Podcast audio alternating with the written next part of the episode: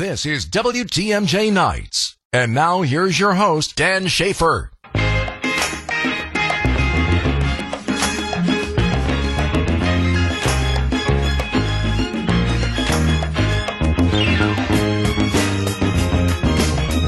Good evening and welcome to WTMJ Nights. My name is Dan Shafer. I am the founder of the Recombobulation Area, a weekly opinion column and online publication covering news and politics in Milwaukee and Wisconsin. And I am your guest host this evening. I'm very excited to be joining you on this beautiful day in Milwaukee. We get a Brewers win, we get the sun shining. Not too bad. Not too bad. So we're going to be taking your calls and texts and having a conversation uh, today during WTMJ nights. Uh, you can call and text the show at the Old National Bank talk and text line 855 616 1620. Again, that's 855 616 1620. And as I mentioned, my name is Dan Shafer. Uh, I am the founder of a online publication and weekly opinion column called The Recombobulation Area. Yes, that is named after the famous post security uh, location in the Milwaukee airport, uh, where you know you collect your things and put on your shoes and all of that. Uh, I thought it would be a good name for a political opinion column, since we have a very discombobulating news cycle, and oftentimes in the state of Wisconsin and the city of Milwaukee. Uh, and what I like to do at the recombobulation area is just as you do at the airport: you put your things back together and figure out where you're headed next. So, if you want to learn more about me and my publication, uh, head over to the recombobulation uh, you can also find me on Twitter at Dan R. Shafer. Uh, that's where many readers have found me. Uh, and you might be familiar uh, with my Twitter presence there, uh, sometimes I have people come up to me and, and say that they know me from Twitter. Uh, and I never know to, whether to thank them for following my work or to apologize because they have had to uh, endure my Twitter feed. Uh, I'm kidding, of course, but um, but yes, I cover news and politics. Uh, and for the past uh, few years, I've been doing this this project called the Recombobulation Area. Uh, it has grown significantly over the past uh, past year, and now I'm doing this uh, as a full time job. And you know, we'll occasionally stop in here at 620 WTMJ. Uh, so you know, if you have a topic you'd like to talk about, there's some of my work you might be familiar with, might have a question about, uh, feel free to text the show, call the show. Again, the, the number is 855 616 1620. My name is Dan Shafer. Again, I am the founder of the Recombobulation Area. Uh, we have a great show planned for you today. Uh, coming up later during the six o'clock hour, I will be joined by Jeff Mandel, who is the co-founder and board president of Law Forward. They are a progressive law firm, uh, and I'm going to be talking to him a little bit about what might happen uh, when the Wisconsin Supreme Court uh, shifts its balance of power. That you know, we, we we we talked a lot about that election earlier this year, the spring election where Janet Protasiewicz defeated Dan Kelly uh, by you know, in Wisconsin, what we might consider a landslide victory, uh, and that is going to change the balance of the court, change the composition of the court, uh, and she will be sworn in in less than two weeks now uh, on Tuesday. August 1st. So we'll be talking to uh, Jeff Mandel a little bit about uh, about what's going on there. Uh, and then during the 7 o'clock hour, if, anyone who knows me is well aware, uh, I am a huge fan of the Milwaukee Bucks. Now, of course, this is summer. We're in Brewer season. You got to listen to the Brewers this afternoon on 620 WTMJ. Uh, and, you know, the Packers are coming up. Always a lot of talk about the Packers. I always love talking about the Bucks, even when it's the off season. Uh, and so we're going to have J.R. Radcliffe. Uh, from the Milwaukee Journal Sentinel. The he's the trending sports reporter there. He's going to be joining us during the seven o'clock hour. And, and, part of the reason he's joining us today is because today is anniversary of sorts uh, for Bucks fans. Uh, it is two years to the day since the Milwaukee Bucks won the NBA Finals after Giannis Antetokounmpo scored 50 points in Game Six to lead the team to victory. Uh, I would I would say the most remarkable moment in Milwaukee sports history, certainly in my lifetime. Uh, and just so happens uh, that there is an opportunity to celebrate that anniversary coming up tomorrow night. Myself with the recombobulation area and my friends over at Milwaukee Record, we are going to be presenting a rewatch party for Game Six of the 2021 NBA Finals. We're going to be doing that at the Cooperage. Uh, things will get started at 6:30 tomorrow night. We'll start watching the game at about 7:30, uh, and uh, you know it's a free event, so come come down, check it out, relive one of the most uh, remarkable moments in Milwaukee sports history. We'll we'll watch Giannis make all those free throws again as he leads us uh, leads the Bucks to victory as well. Uh, but like I said, for much of the first hour of the show, we're going to be talking politics. We're going to be talking news. Uh, we'll be talking a little bit about the news of the day. Like I mentioned, we'll be talking to Jeff Mandel about the changes in the Wisconsin Supreme Court uh, later in the hour. We're also at a point now where you know we're we're getting close to uh, the 2024 election cycle. Uh, and with the RNC in Milwaukee next year, we're going to be talking a little bit about that later this hour. Uh, and again, at any time, feel free to call the show, text the show. If you have questions, comments on any of the news of the day, uh, the big topics uh, of the week here uh, as we. Uh, as we settle in for a good conversation tonight. So, uh, we're going to be headed to break here in just a minute. And uh, again, my name is Dan Shafer. I am your guest host for this evening. We're going to be talking politics for much of the first half of the show. We're going to be talking sports for much of the second half of the show. Uh, so join us. Uh, looking forward to having a great conversation, and we will be right back. You're listening to WTMJ Nights.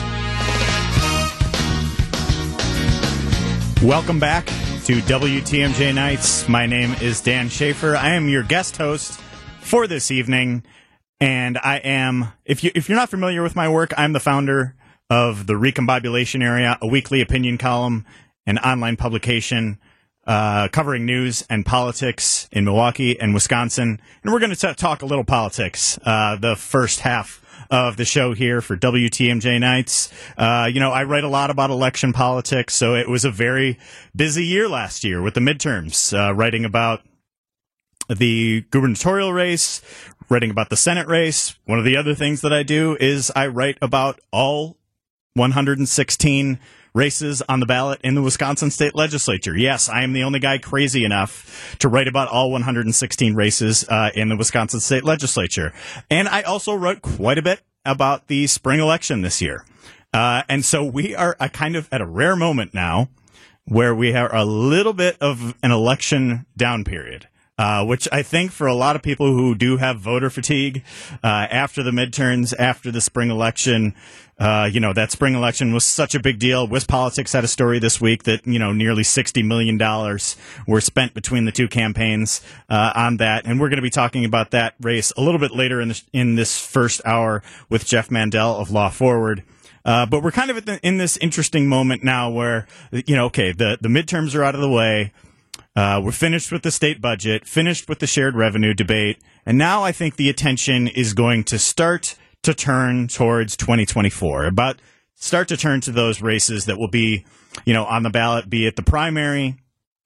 Obviously, we with the RNC here in Milwaukee, we're going to be paying a lot of very close attention to the Republican presidential primary. But you also have the the race for U.S. Senate, and and we know Tammy Baldwin uh, is running for reelection. You know, she won re-election by a really large margin in 2018, uh, and, and right now she doesn't have an opponent. She doesn't. There has not yet been a Republican join the race. You know, I think it, for those of us who are who follow a lot of political news across the country, you'll see uh, Senate races across the country that are you know different states where you have candidates announcing whether they're going to retire, run for another term, who's going to jump into the race, what kind of primary are we looking at. We haven't really had that news cycle here yet in Wisconsin because nobody's run. Uh, nobody's announced that they're running. So we had, you know, Congressman Mike Gallagher, who I think was uh, a number of Republicans' top choice to be running against Tammy Baldwin. He he's announced not too long ago that he's choosing not to run. Okay, so who's next? Well, the Marquette poll took a look at uh, a number of those candidates. One of the one of the candidates was Gallagher. Uh, he didn't actually poll tremendously well uh, in that Marquette poll. Uh, but some of the other ones, uh, some of the other names that have been floated around, uh, name we're familiar with here in the Milwaukee area, former sheriff David Clarke, very controversial guy left in disgrace in Milwaukee. Uh, you know, he he of the candidates polled in that poll, he had the strongest name recognition by by a pretty significant margin. Uh, so if he does choose to enter the race, uh, he's going to be a formidable candidate in that primary. Don't think he would have a great chance of beating Tammy Baldwin in a general, but in a primary, I think he he would have a pretty good chance of winning. Uh, you also have people like Congressman Tom Tiffany. He, he's somebody I've been whose name I've been hearing about for a while uh, as somebody who's going to jump into the race. I think it's very likely that he will uh, end up running. He's the congressman from the seventh district. Uh, he, he's in his second full term uh, serving in Congress. You know, a pretty far right conservative. Uh, you know, the, again, the type of candidate maybe he would do better in a primary necessarily versus a general election. And then we have some other candidates, some some folks from the business community. Uh, Eric Hovde has been a name uh, that's been that's been in the mix. And then there was a story in the Milwaukee Journal Sentinel today about a potential candidate, uh, Scott Mayer, a businessman from Franklin. He's the chairman of QPS Employment Group. I, don't exactly see his candidacy inspiring a whole lot of confidence based on some of the comments in that story today.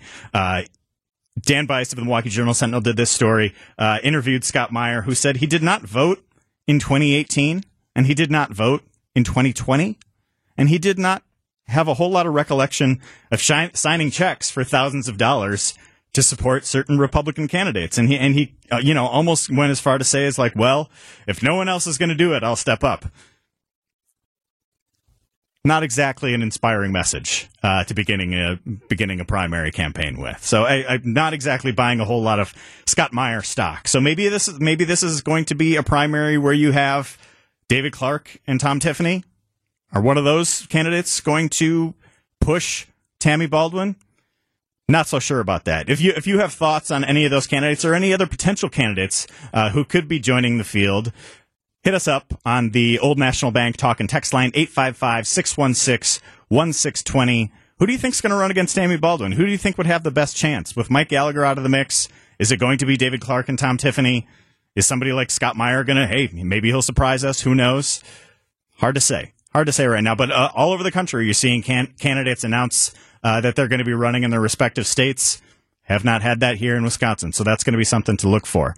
Um, another thing I think that has you know been in the news this week uh, and as of late is is the Republican presidential primary and the candidacy of Ron DeSantis, and whether there are any of the other candidates that are going to really get into the mix and challenge Donald Trump, who, who again appears to be the front runner uh, for the nomination and I think it is still the most likely outcome that he will be the one delivering the convention speech in Milwaukee a year from now.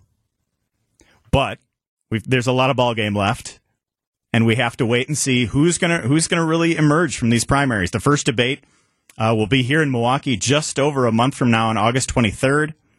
So who's it going to be? Is Ron DeSantis going to kind of turn his campaign around? Because right now there's not a lot of uh, positive signs coming out of it. I saw a headline today that you know, his, his campaign was looking for a reset. And I think there were some interesting results in the Marquette University law poll. Uh, it was the first poll that, that they had a couple weeks ago. You know, that we, we heard all the headlines from that poll. Tony Evers has a strong approval rating. People feel this about shared revenue, this about voucher schools, all these different types of things. Uh, and one of the things that was, of course, polled was the Republican presidential primary. And DeSantis had a pretty good poll there. He, he polled pretty even with Trump. Uh, but one of the things that I always do at the recombobulation area with every new Marquette University Law School poll is I'll dig into the crosstabs and write a breakdown and analysis of what's going on. So after the break here, we're going to be talking a little bit about what I found in those crosstabs, particularly in the DeSantis versus Trump kind of binary that could be emerging in the Republican presidential primary. So if you have any thoughts on that, send us a text, shoot me a tweet, give us a call, 855 616 1620. Uh, and so we're going to be talking about after that after the break, and we're going to be going to commercial right now. Stick with us. Back to WTMJ Nights. Welcome back to WTMJ Nights. My name is Dan Shafer. I'm your guest host this evening. And we've been talking a little bit of politics in the first half of this show. Uh, my newsletter and column, The Recombobulation Area, I write about news and politics in Milwaukee and Wisconsin, was talking about this moment we're in right now. Uh, we're we're pat, we're through the state budget cycle, and I think we're going to be starting to. The political universe of Wisconsin is going to start to turn its attention to 2024 in the not too distant future. Uh, we are talking before the break about the prime the the lack of candidates on the Republican side running for Senate next year, and I also wanted to talk a little bit about the Republican presidential primary and particularly the top two candidates in that primary, Donald Trump and Ron DeSantis. So we had the Marquette University Law School poll come out a couple weeks ago. Donald Trump polled at 31% in the primary field. Ron DeSantis polled at 30% in the primary field. Pretty even, pretty good poll for DeSantis considering where he's been in a lot of other uh, polls as of late with Donald Trump having a pretty significant lead in many of those national polls. But when you look under the hood in some of these crosstabs, a familiar dynamic kind of emerges here. They're familiar to us here in Wisconsin if you followed the last couple Republican primary cycles. So one of the things that I think is really interesting when you when you look at the crosstabs uh, in the Marquette University Law School poll, which I do when I break down each and every Marquette University Law School poll for the recombobulation area, one of the interesting things that I always look at is the region.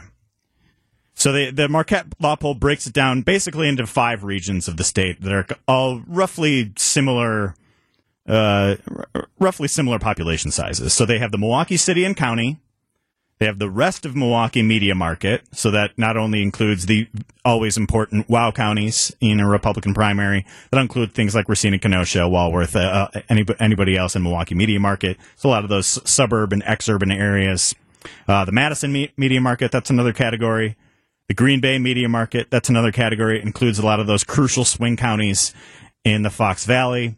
And then you have the uh, the way they characterize it is the rest of the north and west of the state.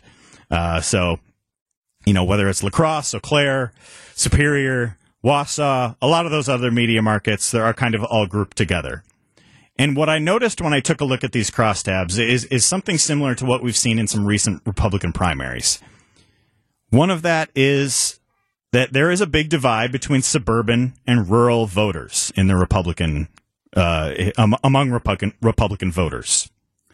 And so Ron DeSantis, his numbers in the region, he did really well in the Milwaukee suburbs, more or less. For for lack of a better term, we'll just characterize that as Milwaukee suburbs. So he was at forty three percent. Uh, of those Republican primary voters in the Milwaukee suburbs, where Trump was at 22% you know, we've seen the suburbs shifting a lot in recent election cycles. So that's pretty significant if, if DeSantis can pull some of those support there. On the other hand, in the Green Bay media market and that rest in that north and west media market in the state, Trump is way ahead of DeSantis. He's over 40% in both of those markets. In the Green Bay market, DeSantis was only at 15%. And in the rest of north and west of the state, he was about 23%. So what does that tell us? Well, we can get into a little little bit of that after the news here. So stick with us. We'll be talking about that divide, that suburban rural divide in the Republican presidential primary after the news. This is WTMJ Nights.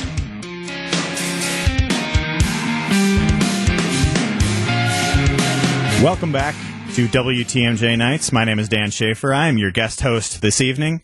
Uh, we've been talking a little bit of politics in the first half of this show here. If you were sticking with us before the break, was talking a little bit about what we learned in the Marquette University Law School poll from a couple weeks ago about what it tells us about Donald Trump and Ron DeSantis in Wisconsin. So obviously, we're going to be paying a lot of close attention to the to this race with the RNC coming to Milwaukee next year, uh, and DeSantis and Trump were pretty even in this poll. But when you take a look at where their support is coming from, it's very different. Uh, DeSantis had a lot of support in the suburbs. Trump has a lot of support in the rural areas of Wisconsin, and I think that is uh, brings to mind some recent dynamics from other Republican primaries that we've had in the state of Wisconsin in recent election cycles. So I think you take a look at the primary between Daniel Kelly and Jennifer Dorow for the uh, state Supreme Court race. Jennifer Dorow did pretty well in the in the suburbs. Did not do well in rural areas. Kelly did better in rural areas. Didn't do as well in the suburbs. But Kelly ended up winning the statewide primary, or at least emerging from the statewide primary, since it wasn't exactly a partisan primary. Think back to last summer. Rebecca Kleefisch and Tim Michels. Kleefisch did really well in suburban areas. Michels did really well in rural areas and ended up carrying the state. So what's that tell us with this primary here? Was were those primaries a preview of what's happening with DeSantis and Trump? So is that Kleefisch Michels dynamic going to be seen kind of in DeSantis and Trump here? Because right now it seems like DeSantis' support is more suburban and Trump's support is more rural. And I think that is a key divide to look at as we get into the 2024 election cycle in Wisconsin because in Wisconsin as we know it can all it can so often be a state that is predictive of what's happening next uh, in national politics. I think, you know, when Scott Walker came into power in the early 2010s, that was kind of predictive of what happened next for the Republican Party in Wisconsin, kind of all the way leading up until Trump's victory in 2016. I think you look at Tony Evers winning in 2018, that being maybe a preview of what happened with Joe Biden's victory in 2020. And now maybe are we seeing another preview in Wisconsin where you have this divide in the Republican Party you have certain voters gravitating, uh, certain voters in the suburbs gravitating to one candidate and certain voters in rural areas gravitating to another candidate. And particularly when Donald Trump has been on the ballot, he has gotten a lot of support from rural areas in Wisconsin. And that is what's showing up in the polling right now. He's he's behind DeSantis in the Milwaukee suburbs, but he's way ahead of him in the Green Bay media market and in the northern and western parts of the state.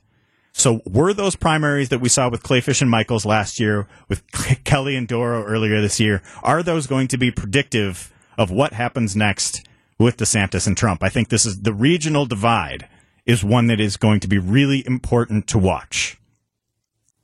So that is going to be a big part of you know kind of what we're examining at the recombobulation area uh, as those as we begin to turn towards 2024.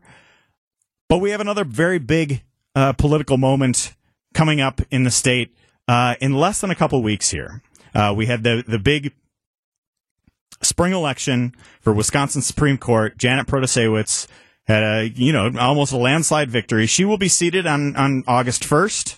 Uh, so after the break here, we are going to be talking to Jeff Mandel of Law Forward about what some of those implications will be uh, when Janet Protasiewicz is seated and the balance of power is shifted on the Wisconsin Supreme Court. So we're gonna he's going to be joining us after the break here. Uh, so stick with us. This is WTMJ Nights, and this is Dan Shafer. Back to WTMJ Nights. Welcome back to WTMJ Nights. I'm your guest host this evening, Dan Shafer. Uh, I'm the founder of the Recombobulation Area. I write a weekly column and online publication on news and politics in Milwaukee and Wisconsin. And joining us on the phone uh, for this next segment here is Jeff Mandel, partner at Stafford Rosenbaum and the board president and co-founder of Law Forward. Jeff, thank you so much for joining us. Thanks for having me, Dan. It's a pleasure to be here. So, obviously earlier this year we had a our spring election for Wisconsin Supreme Court. It was a huge deal. Wisconsin WisPolitics reported earlier this week that nearly sixty million dollars was spent by the two campaigns. Uh, so now there's that we've had this kind of lame duck session, right, with the Wisconsin Supreme Court, waiting for Justice-elect Janet Protasiewicz to be seated, uh, and that date, well, she will be seated, is rapidly approaching, and it will be uh, Tuesday, August first. Well, she will be seated as a member of the uh, Wisconsin Supreme Court. So, what are some of the implications uh, uh, of her being seated, of the balance of power shifting on this court? What, what are some of the things that you are expecting to see come August 2nd? Well, it's a great question, Dan, because it was such an important election and a sea change in Wisconsin. So, I want to say both that this is transformative and that in some ways, um, maybe not as much as some people hope will change will. So let me let me explain that. It's transformative because Wisconsin has never had a progressive majority on the Supreme Court. you see lots of press coverage that talks about how this is the first progressive court in 15 years, and I respectfully think that's not quite right. It's the first time in 15 years that Wisconsin has had a Supreme Court that is not knee jerk, ideologically driven um, in an extreme right wing fashion. But I don't think Wisconsin has ever had a progressive majority. And it's going to be fascinating to see how it plays out with the new majority we have and if these four justices are as progressive as people think. And I'll come back to that in a minute. But let me also make a short pitch that we have in our state, just like we have in our country, a separation of powers with three branches of government. And the court has a very defined role. It doesn't do everything in our state. And anyone who believes that the change in our Supreme Court is a panacea for all of the problems that ails Wisconsin, I think will be disappointed because our legislature plays a huge role in governing our state, and the court cannot fix every problem that we see as a result of our extremely gerrymandered legislature. Um, and anyone who expects that on August 1st, with the uh, swearing in of, of, of, Justice Protasiewicz, that everything will be perfect all of a sudden, um, I think will will find themselves disappointed. We're talking with Jeff Mandel of Law Forward here. Uh, we're talking about the implications of Janet Protasiewicz being seated now in less than two weeks on the Wisconsin Supreme Court. Uh, you mentioned you mentioned gerrymandering there, and you know that that is an issue that I have certainly written a whole lot about uh, at the recombobulation area. That was a big part of the campaign, you know, it, it, when we're looking ahead to what some of the you know what some of the lawsuits that might be filed, what some of the cases that might come up uh, before this Supreme Court might be, that is certainly one that a lot of people have circled. So, so what are some of the things that you are expecting to see happen on that front uh, once she is seated on August first? Well, I do think there's been a great deal of talk about uh, about the extreme partisan gerrymander in Wisconsin, and, and you're correct that it was a big piece of the campaign. You've done some phenomenal writing about it, and you and I have had the opportunity to speak about it before.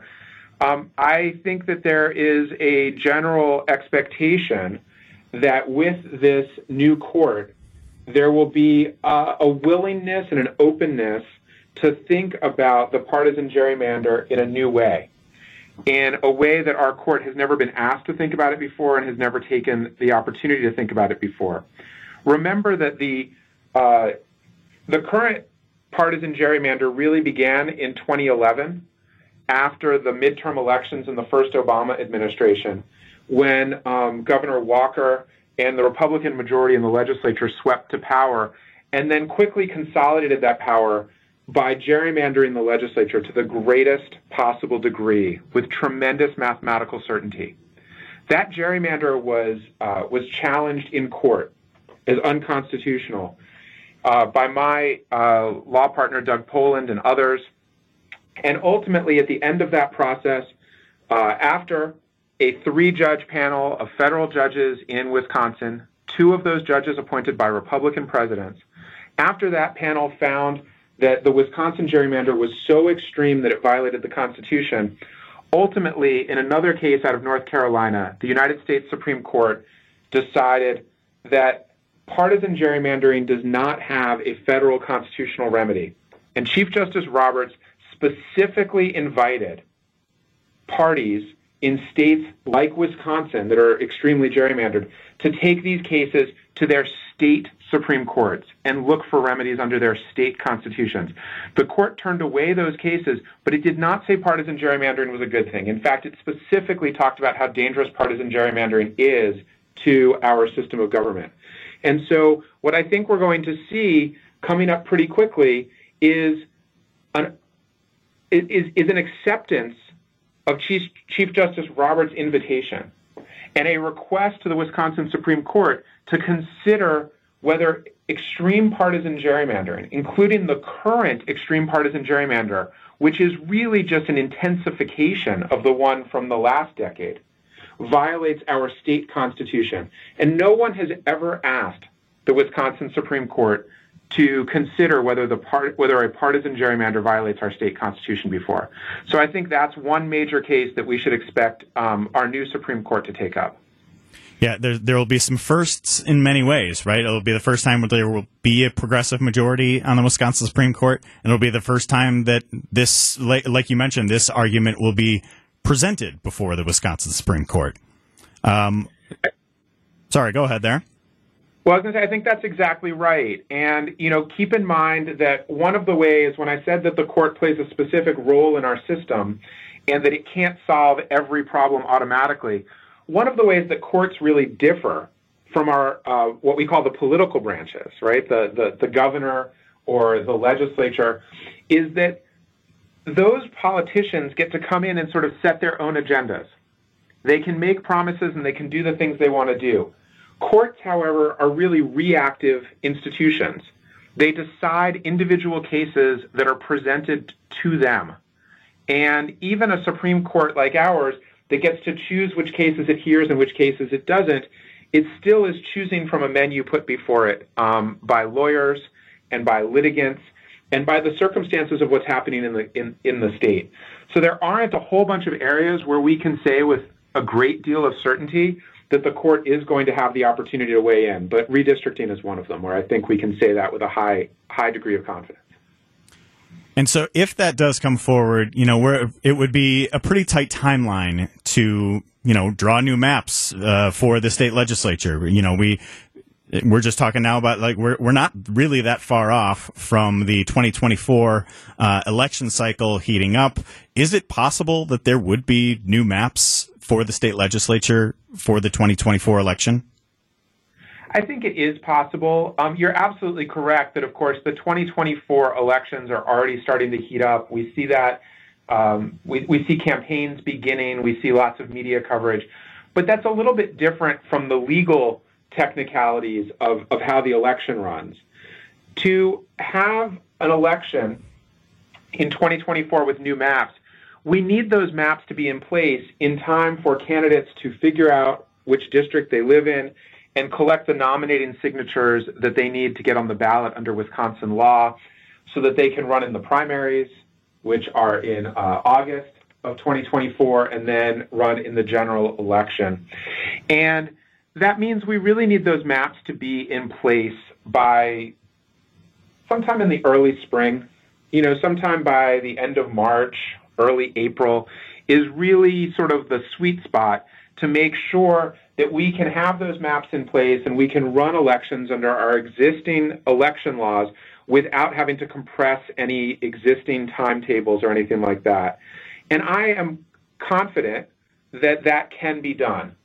Uh, the court will have plenty of work to do, and it would need to, to do its work and have all of the lawyers involved working hard um, and, and making a real effort. But I think if the court wants to do that, it really can. And I would argue that it should, because every day that the state of Wisconsin continues to exist under the extreme gerrymander we've been subject to for 12 years now is a day that democracy is denied in this state and that our government doesn't actually work for the people of Wisconsin the way it's supposed to. Very interesting stuff. We're going to be following that closely uh, at the recombobulation area after Justice Protasiewicz is seated uh, in just under a couple weeks here. Uh, we're talking to Jeff Mandel of Law Forward. We're talking about the implications of the coming shift on the Wisconsin Supreme Court.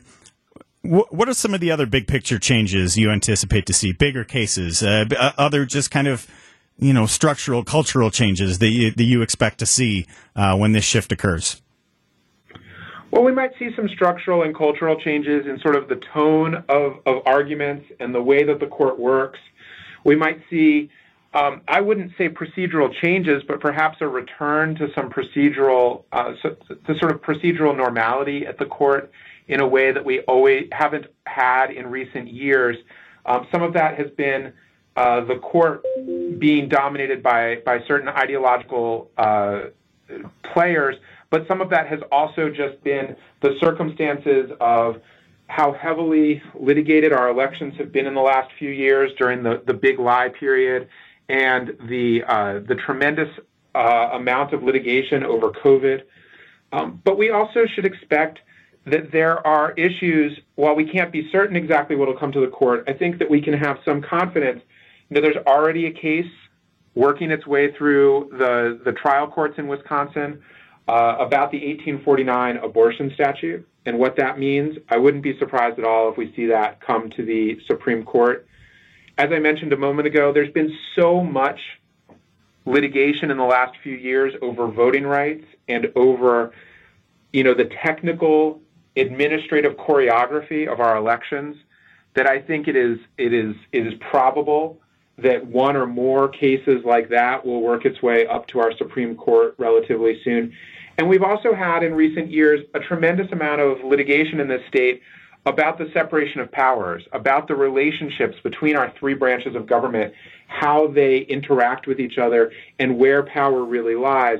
And I think it's quite likely that we'll see cases like that uh, work their way up to the Supreme Court in the next couple of years, whether those are more abstract questions um, about the way that, that different government the different parts of our government interact, or whether there are more concrete questions about uh, gubernatorial veto power or about certain regulations that the uh, executive branch wants to make. I mean, we've got plenty of environmental cases that are that are working their way through the courts right now.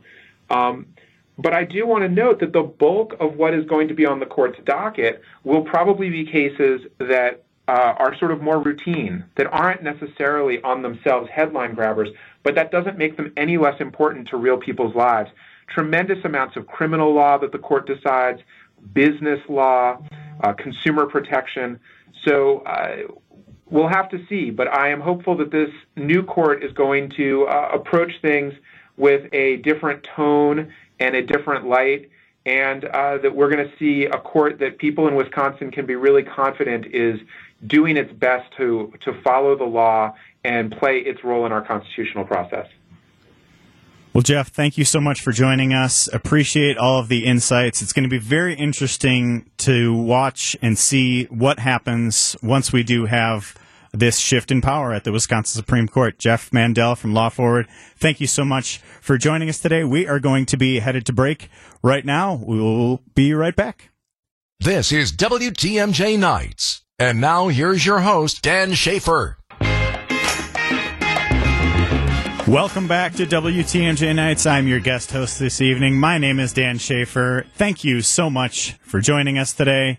Uh, in the first hour of the show, we were talking a whole lot about politics at my uh, we, in my weekly opinion column and online publication called The Recombobulation Area, I write a whole lot about news and politics in the state of Wisconsin, the city of Milwaukee. There's ne- hardly ever any shortage of things to write about when it comes to news and politics. Uh, so if you're interested, uh, come on, check out the site. It's a free, you can you can subscribe for free. You can become a paid subscriber. Lots of ways to engage with our content there, and and we are uh, looking forward to a whole lot of coverage of the 2024 races uh, that are going to be coming up before we know it. Uh, so there's going to be a lot to talk about there. We had a good conversation just before the break there uh, with Jeff Mandel of Law Forward talking about the implications of the coming shift on the Wisconsin Supreme Court. So check that one out. Uh, if you if you missed it, but for this hour of the show, we're going to be talking about sports. And I know this afternoon you got to hear uh, on this station here. You got to hear Brewers win. Very exciting Brewers win. Christian Yelich, Yelich sending one deep. Cor- Corbin Burnes having a terrific outing today. Uh, and of course, never any shortage of Packers talk around here.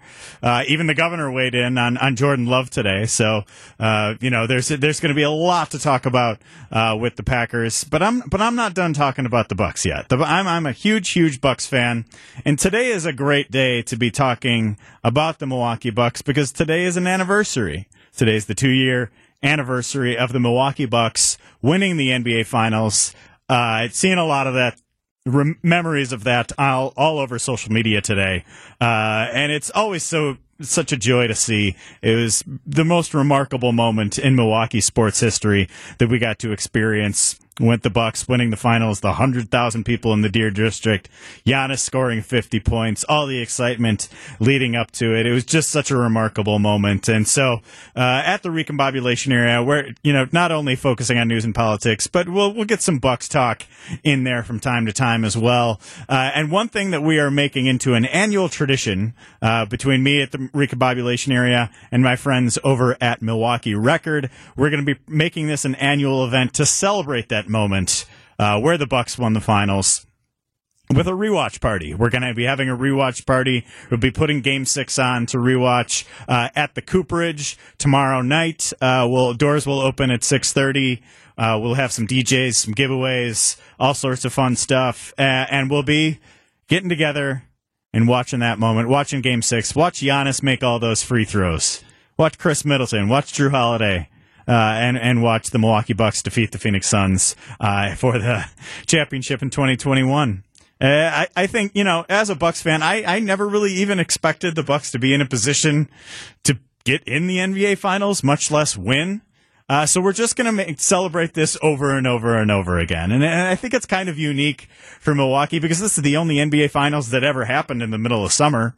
You know, the Denver Nuggets this year won the NBA Finals a couple months ago now. Uh, and, and, so uh, we had this unique moment, uh, and you had this unique time, this unique team. Uh, and we're going to be celebrating it over and over and over every summer going forward. Uh, so if you are a Bucks fan, uh, if you have some memories of that night, of that remarkable playoff run, uh, send us a text, give us a call. Old National Bank talk and text line 855 616 1620. Where were you when the Bucks won that finals? I, I, I happen to be in the Deer District. Uh, no cell service. Had lost a few of my friends in my friend group. Uh, it was it was a wild night. Hundred thousand people in one place is is going to make for a wild night. Uh, but it was just such an incredible moment uh, to see those fireworks and, and, being able to celebrate with so many people. Was such a joyous occasion. Uh, so we're going to be doing it tomorrow night again, the Recombobulation Area and Milwaukee Record presenting the Game Six rewatch party at the Cooperage, free to attend. So there's nothing stopping you from uh, from coming out, having a good time tomorrow night. Uh, and so we're going to be talking to our, our next guest is going to be coming up uh, after the break here. J.R. Radcliffe from the Milwaukee Journal Sentinel. We're going to be talking a little Milwaukee Bucks here. Uh, you know, part part of what the recombobulation area is is we're not we're not breaking news. You know, we're we're we're taking stock of things after the fact. So we'll we'll take stock of kind of where the Bucks are after uh, a disappointing playoffs, a busy offseason, a new coach, uh, all sorts of different things. So we'll be getting into it with J.R. Uh, after the break here. But if if you have some memories to share with us uh, about that Game Six victory two years ago in Milwaukee, hundred thousand people in the Deer District people going crazy, uh, climbing climbing the uh, the posts out in the Deer District there, celebrating. Uh, wherever you are, we want we want to hear about it. We want to relive those memories uh, year and year, year after year. Uh, so stick with us. We'll be talking to J.R. Uh, after the break here. Send us a text, give us a call, shoot me a tweet, share those memories of Game Six. 855 616 1620. Again, I'm your guest host this evening, Dan Shafer of the Recombobulation area. We thank you for joining us. We're going to be talking to J.R. Radcliffe of the Milwaukee Journal Sentinel after the break.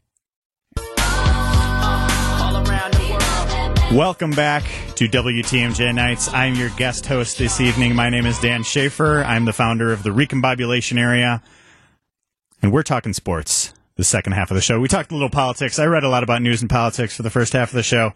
Uh, but the second half of the show here, we're going to be talking sports, and we are going to be joined by the trending sports reporter at the Milwaukee Journal Sentinel, J.R. Radcliffe. J.R., thank you so much for joining us. Hey, man, how's it going tonight?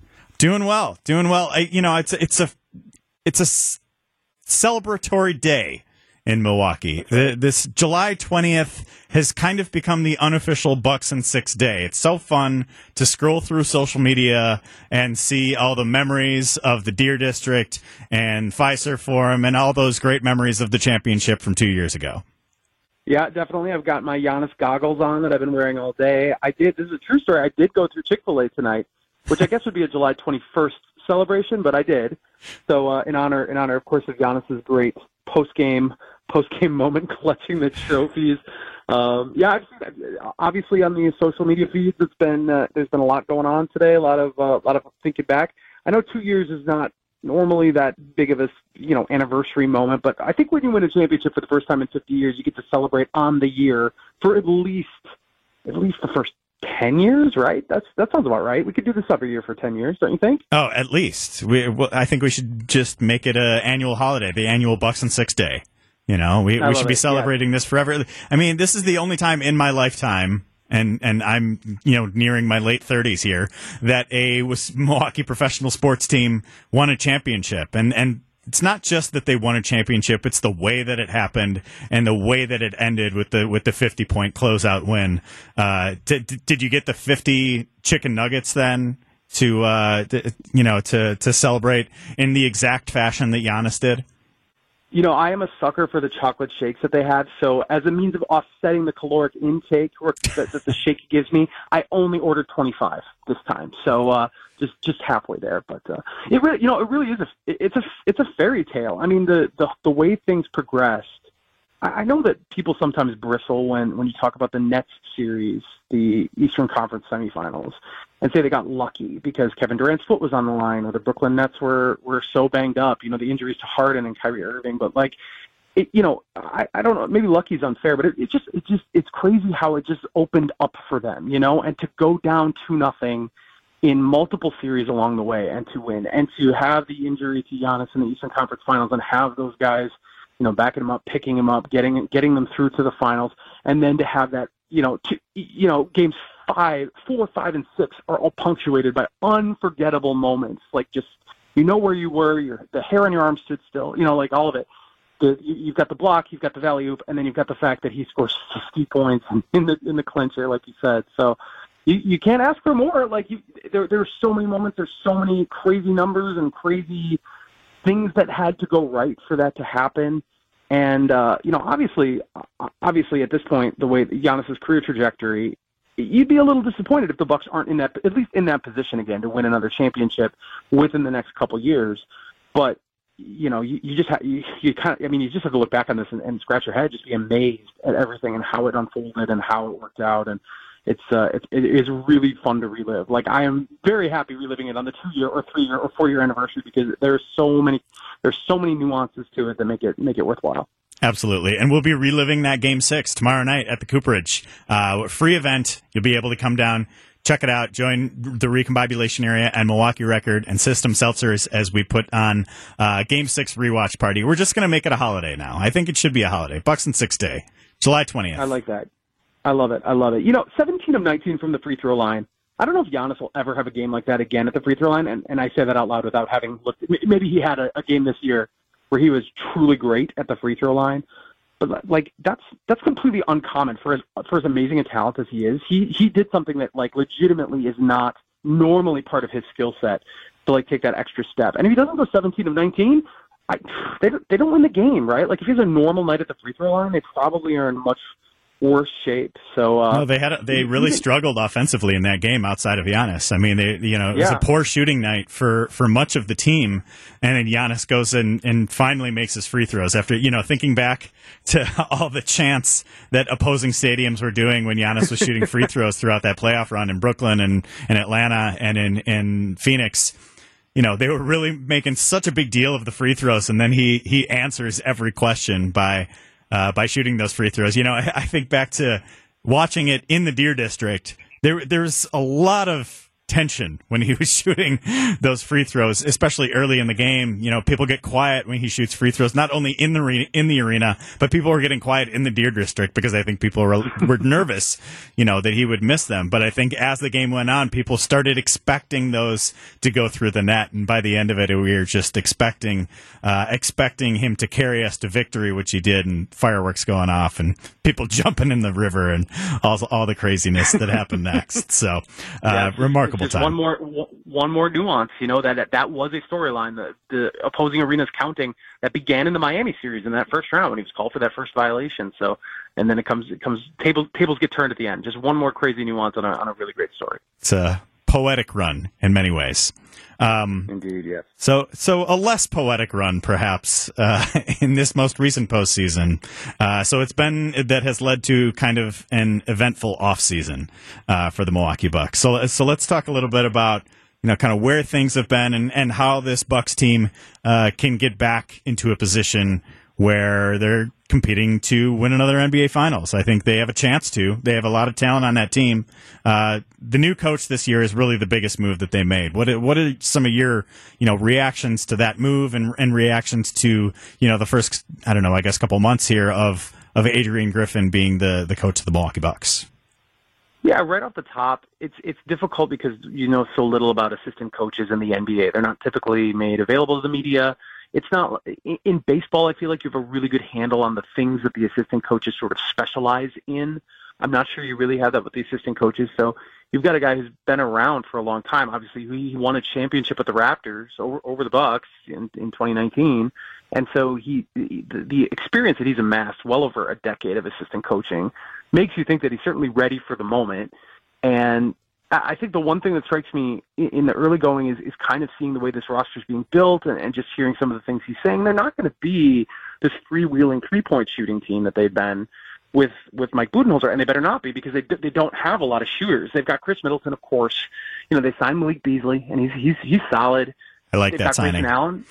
Yeah, yeah, I think that could be sneaky good. He's going to get Yeah. a lot of minutes for them too. Yeah. He's not going to be just a guy who comes off the bench for ten. You know, he's going to be heavily involved. Well, and we've And- seen and guys come to Milwaukee on those minimum deals and, and transform their careers. You think about what happened with Bobby Portis here, you know, co- coming for that similar similar pay grade, uh, you know, one year deal to try and prove it, and he sure did, uh, and, and became uh, the beloved icon uh, that he is in Milwaukee. And you know, I'm not exactly spec- expecting something similar from Malik Beasley, but I think you've seen a lot of cases where players, you know, kind of these journeyman players, will come to Milwaukee and and have a really good opportunity. And for a shooter like Beasley to be playing with somebody like Giannis, who gives who frees up so many spa- so much space uh, along the perimeter, you know, I think that there that's there, there's some real potential for for some offensive fireworks there.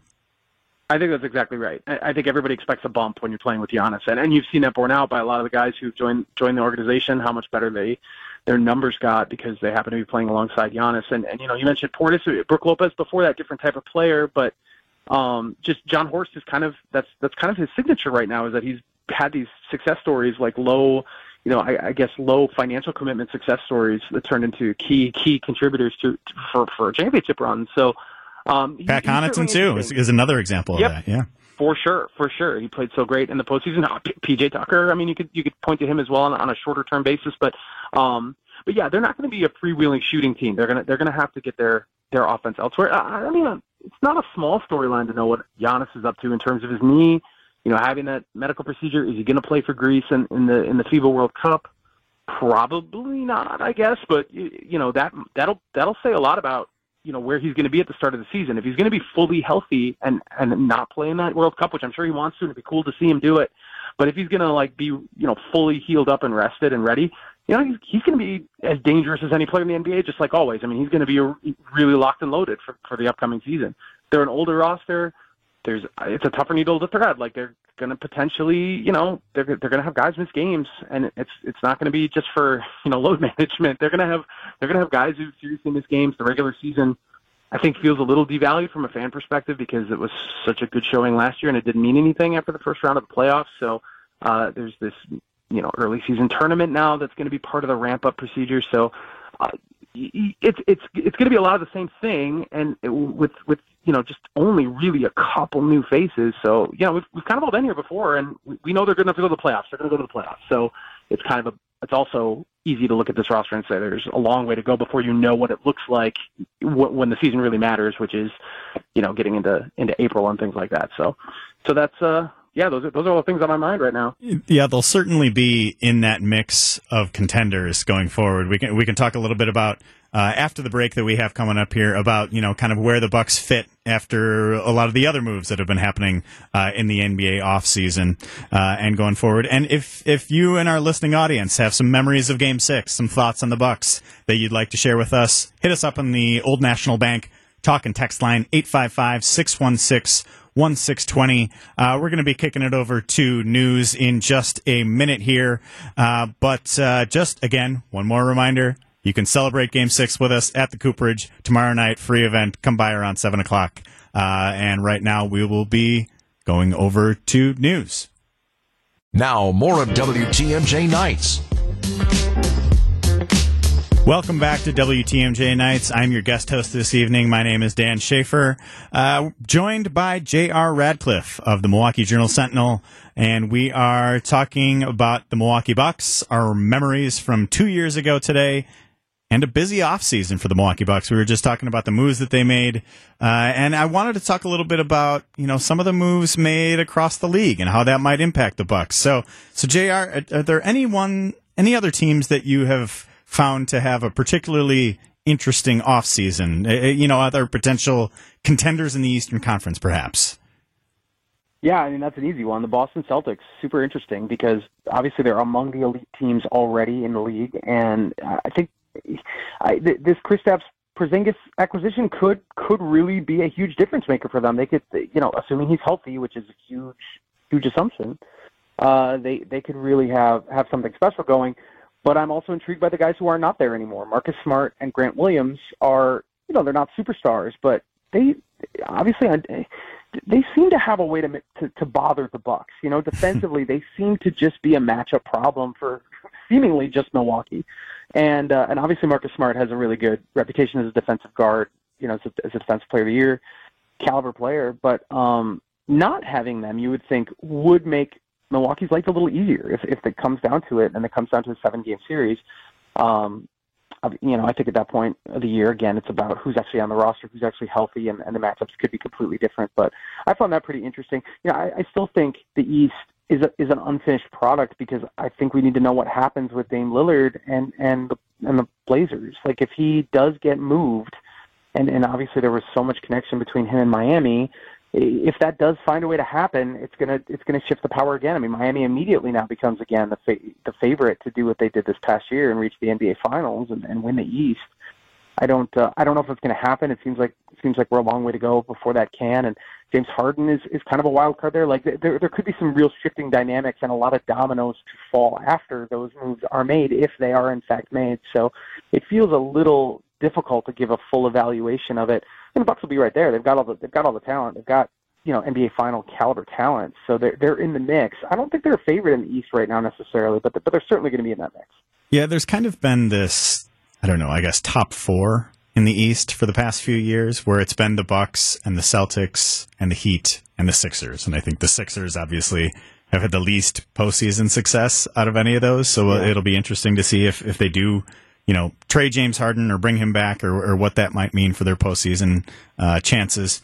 But, you know, the, if the Miami Heat do eventually land Damian Lillard, and I, and I, frankly I don't think their offer that they've been that has been reported out there, with basically Tyler Herro and, and a bunch of late round draft picks. I, I don't think that's a particularly good offer uh, when it comes to Damian Lillard. I, I, feel like you know the Bucks gave up more for Jrue Holiday than than the uh, the Heat might be giving up for Dame Lillard which would be, uh, you know, Dame Lillard's one of the top seven. Uh, no shade at Jrue Holiday, of course, but Dame Lillard was voted as one of the top 75 players in NBA history. Um, so, so I think, you know, that would be a, a, pretty significant move, obviously. And, and like you mentioned, the Celtics, it's, it's really interesting. You know, it's, it's going to be hard for me to wrap my head around a Celtics team without Marcus Smart on it. He's, he's so many ways defined what that team has been in, in the good and the bad. And, you know, a tenacious defender in many ways. Uh, you could maybe call him a flopper uh, in many ways as well. I think that Defensive Player of the Year award that he got a couple of years ago was uh, maybe not quite as deserved, especially when you have somebody like Jrue Holiday who's never been, uh, never, never received that honor as a perimeter player. But that's all in the past. We're looking to the future here, uh, and I think it's going to be really interesting to see where the Bucks stack up. And I think if you look at you know the moves that the Bucks made in the offseason, the, the the change at the at the head coaching spot, you know, I, I think the one spot that they are missing something right now uh, is in the backcourt, and I and I do wonder if they will make any further moves this offseason to you know, bring another ball handler in the mix. Because I think one of the problems that they had during the season last year is they, they really turned the ball over a lot. Like, you know, Giannis, Giannis can handle the ball, Middleton can handle the ball, Holiday can handle the ball each of those players can have a tendency to have some big turnover nights. So I think I would, you know, it, and we know Jon Horst is always very aggressive as a general manager, always makes those in season moves. You know, the type of in season move that I might expect him to make is, is for somebody in the backcourt who can, who can handle the ball and organize an offense and, and not, and cut down on some of those turnovers. right now, if Jrue Holiday gets hurt or or simply can't go, I don't know, 35 minutes a game, they're in trouble. Like they don't have, they don't even have a true backup point guard at all. So in season move would be nice. I, I don't. I mean, are they really going to go into the season without that position being occupied? Now there are people who could possibly fill in. You could get creative and have Giannis, you know, running the running the ball up the court. Obviously, you know, you could have guys like Khris Middleton or Pat Connaughton or Malik Beasley. Like there, are, there are people who can dribble, but uh, they really don't have that person. They don't have that backup point guard that you can really rely on. So. I, I, I think that's interesting. Yeah, I think some, some people have been optimistic about their second round pick, Andre Jackson, about whether he can, you know, he's a good, he's known as a very good playmaker. I personally am not a big of a college basketball fan, so I did not watch him uh, quite as much at UConn. But you know, he he could fill in there. But to rely on a second round pick in that type of role for this type of contender is is a lot to ask.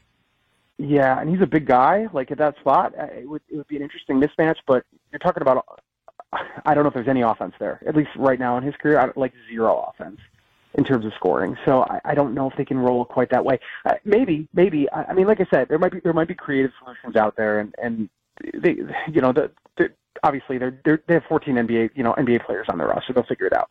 But uh, but I am surprised that that hasn't been addressed, and maybe that is.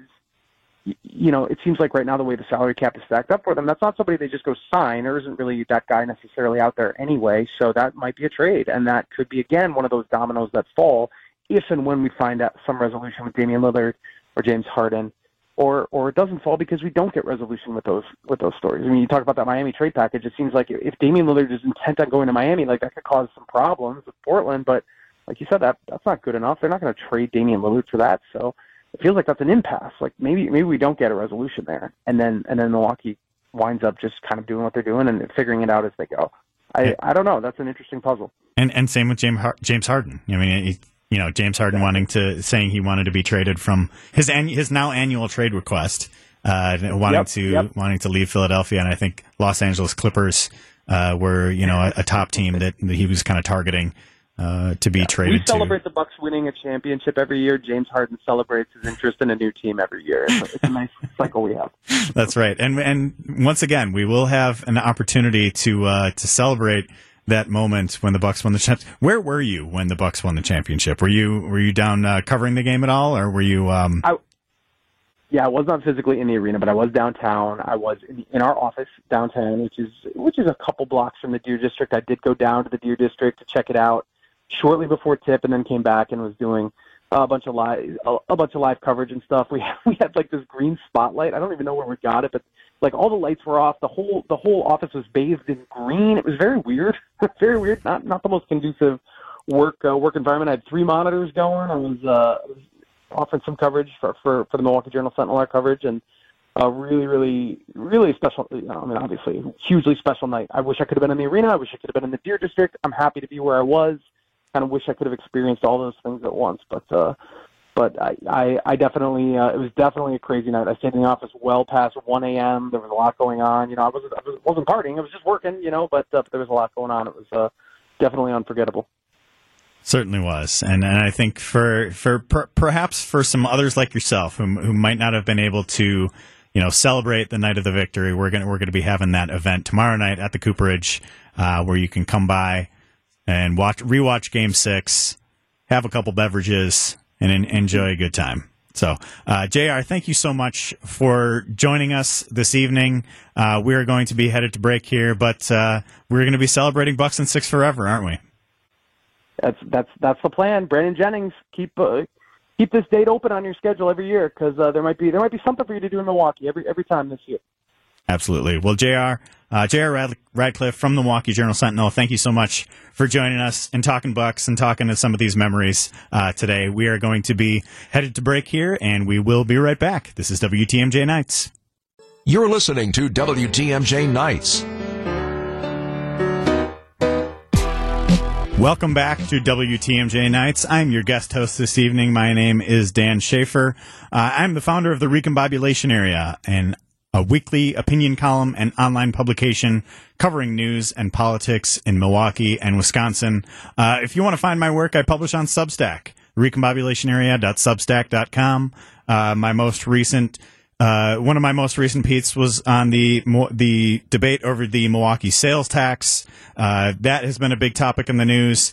And as I've been following along with our news headlines here on 620 WTMJ, uh, you know, was was hearing a little bit about a study relating to transit in Milwaukee and the bus system in Milwaukee. And I think that that study revealed, and and and you know, we've we've heard so much talk about transit uh, when it comes to the streetcar and things like that, but it o- often doesn't always have the same type of debate when it comes to the bus. And I think, you know, we look at the trajectory of the bus system in Milwaukee over the past couple decades, it has not been, you know, it has not been on a positive path. I think, you know, the disinvestment from the bus system, like so many public services uh, in the state of in the city of Milwaukee and Milwaukee County, has you know left a bit to be desired. Uh, and I, I, recently wrote a long feature at the recombobulation area about the bus system in Milwaukee, and, and particularly right after the launch of the new bus rapid transit line.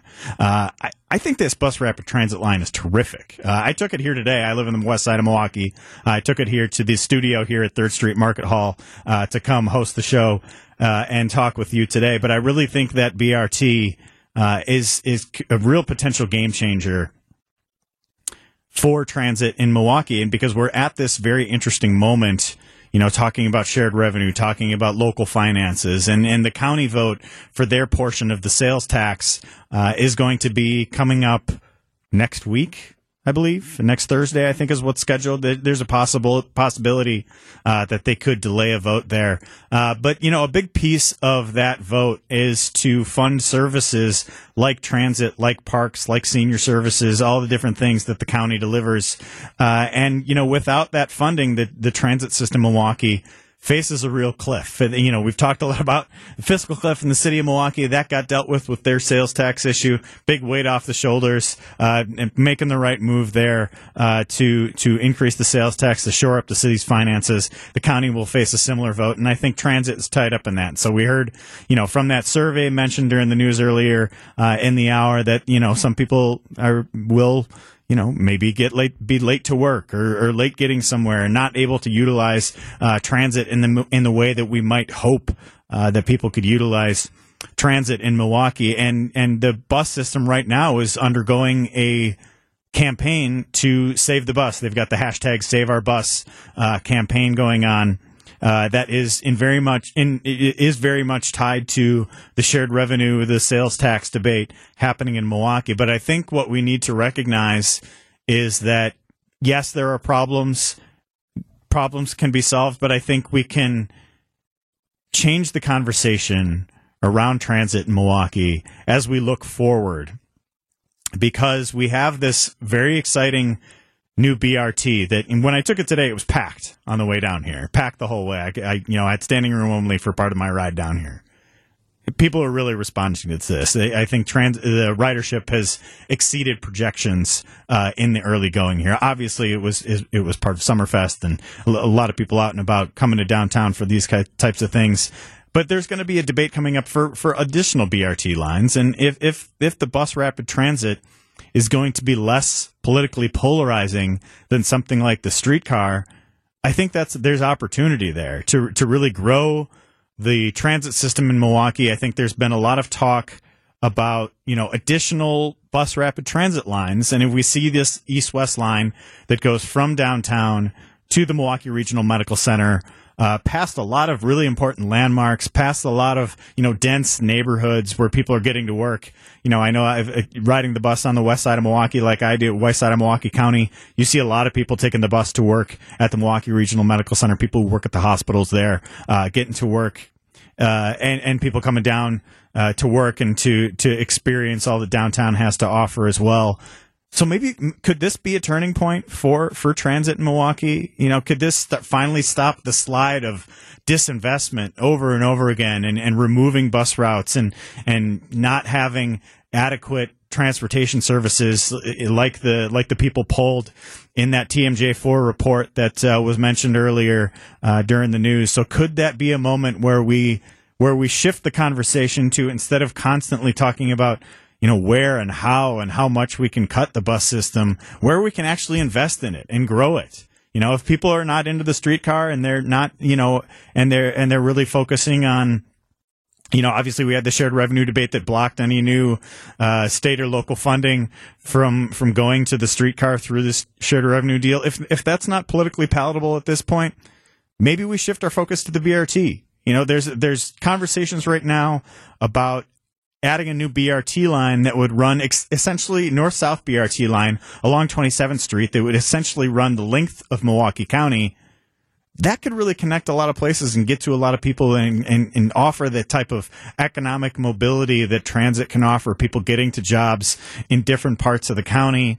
Uh, you know, I, I know there's been talk and proposals for not only having this east west BRT line uh, be potentially even expanded all the way into Waukesha, but having a second east west BRT line along Greenfield or National Avenue that would connect you know a lot of those south side neighborhoods to the be able to you know kind of have have that like i said the economic mobility that transit can really offer. Uh, so i think this is you know we're talking about a lot about reckless driving uh, in milwaukee. There there was some news today that with the mayor sharing some statistics on you know a, a decline in auto thefts um, but there was also an increase in I, I believe there was an increase in uh, pedestrian fatalities as well. And I think, you know, if you have a more robust public transportation system, you know, riding on a bus is much safer than driving in a car. You're going to run into far fewer accidents, uh, and the, the, statistics bear that out over and over and over. Uh, so if if the streetcar isn't the thing right now, if Act 12, you know, blocked anything from uh, from the streetcar, maybe maybe the BRT is is able to, you know, kind of change the conversation there. We've we've got a listener calling in on this. Hello.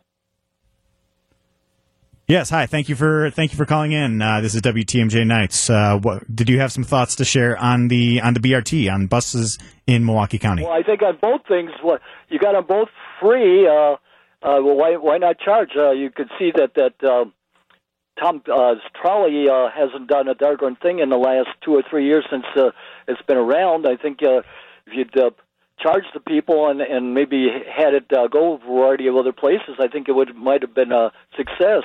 The same thing as what you just took downtown uh, from one town one side to the other. Start charging the people. Why why put a two percent uh, say, uh, thing on us, uh, percentage wise of cost on us? Uh, you know, to, to pay the revenue and everything else, you know, uh, on top of all the, the other sales tax. There shouldn't be a there shouldn't be no free uh, free uh, meals or free rides type of thing like this. We should be able to try to get the money out of the things and everything else, and make it go that way instead of uh, giving it for free and say, well, look at this. We got all these people. We got two thousand people running it a day, or three thousand, or ten thousand, or whatever it's going to be. No way.